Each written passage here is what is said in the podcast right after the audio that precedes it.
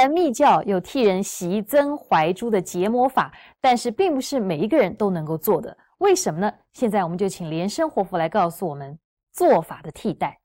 在谈这个做法的替代啊，做法的替代，这个是很多问的，很多人来问我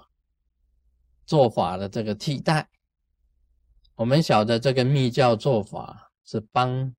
自己习斋，也帮别人习斋；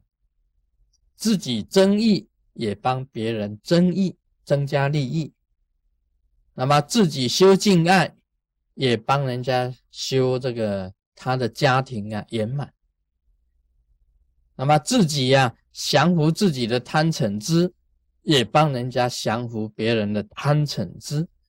啊，帮人家解决很多的困难啊，修这个降伏法，那么产生一个问题呀，就是说，帮人家做了法以后啊，啊，别人家的灾难解除了，结果自己的灾难增加了，啊，这个问题很多的，很多这个啊行者啊，帮人家啊治病啊，结果别人的病好了，啊，自己浑身都是病。自己全身都是病了，帮人家解除这个官司了，他自己就拢上很多官司了啊！帮人家除去很多的灾难啊，这个习灾啊，很多的灾难啊，他自己发生很多的灾难，那怎么一回事？所以很多这个弟子就问我，这个是替代啊，替代众生的苦，替代还是好啊？本来是没什么，你替代你行者本来就应该要替代嘛，替众生苦有什么呢？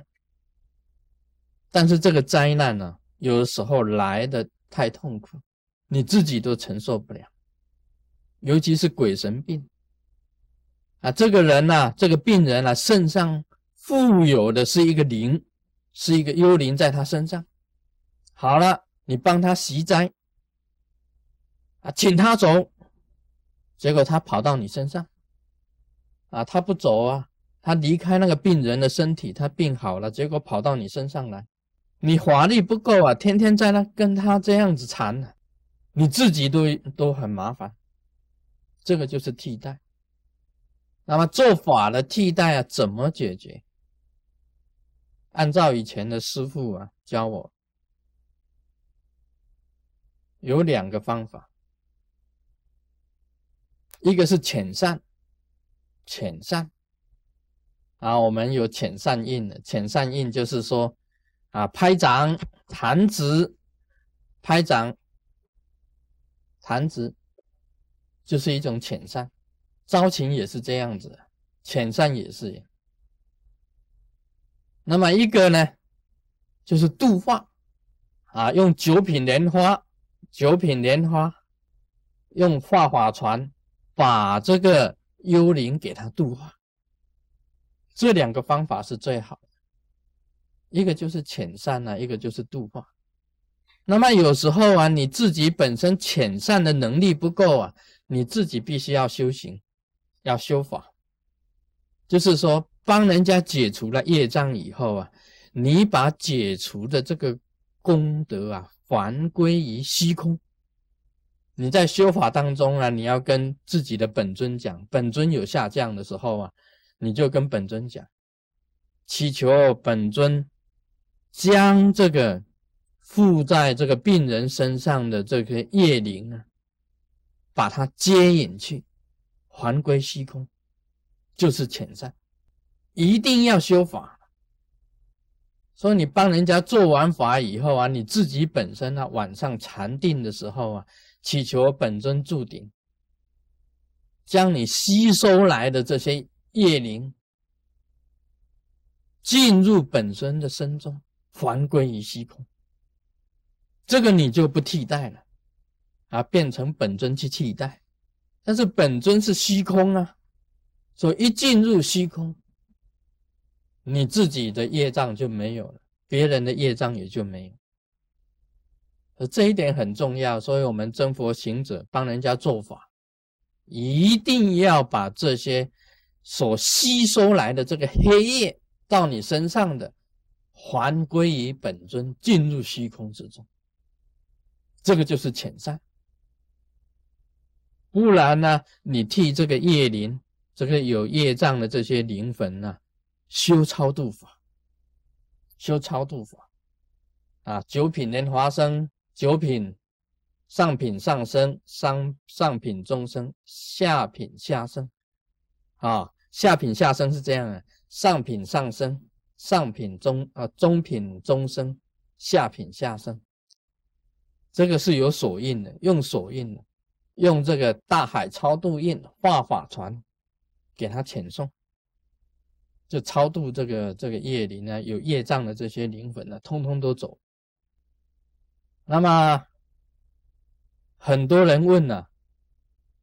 这个替代了怎么办？啊，替代了，我就是教你那个方法，不然呢，你就你不要受替代的话，哈，在密教里面呢有修法。有修法，用一个景日啊，在一个景日，把那些业灵都观想到井中间来，到井中间来。一个景日，把所有的业灵观想到这个景日中间，然后你一直念咒，啊，一直放光加持这些灵，让这些灵啊、业灵啊产生慈悲心，慈悲的心。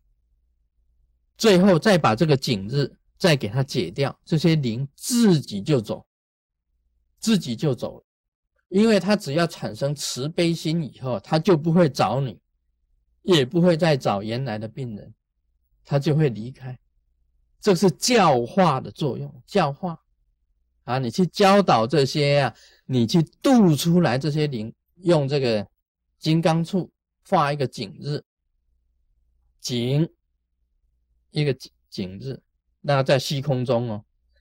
然后你观想这些业灵全部集中在景日的中间呢，没有走，离不开。再来，你帮他持咒，令他们发菩提心，再把景日化解掉，让他们走。这也是一个方法，这是一个教化的方法。除了这个遣送以外啊，啊，要超度以外啊。还要教化这些业灵啊，像我们做这个做法当中啊，也有这样子做，把这些灵啊集中起来，那么念经给他们听，还开示给他们听，然后再给他们吃一顿饭，那么再遣散，再请他们再离开啊，令他们皈依啊，这个啊皈依。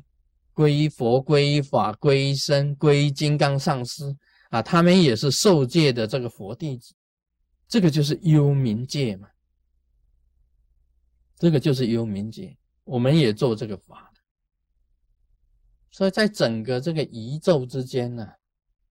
啊整个宇宙之间呢，都有很多的秘密法在里面呢，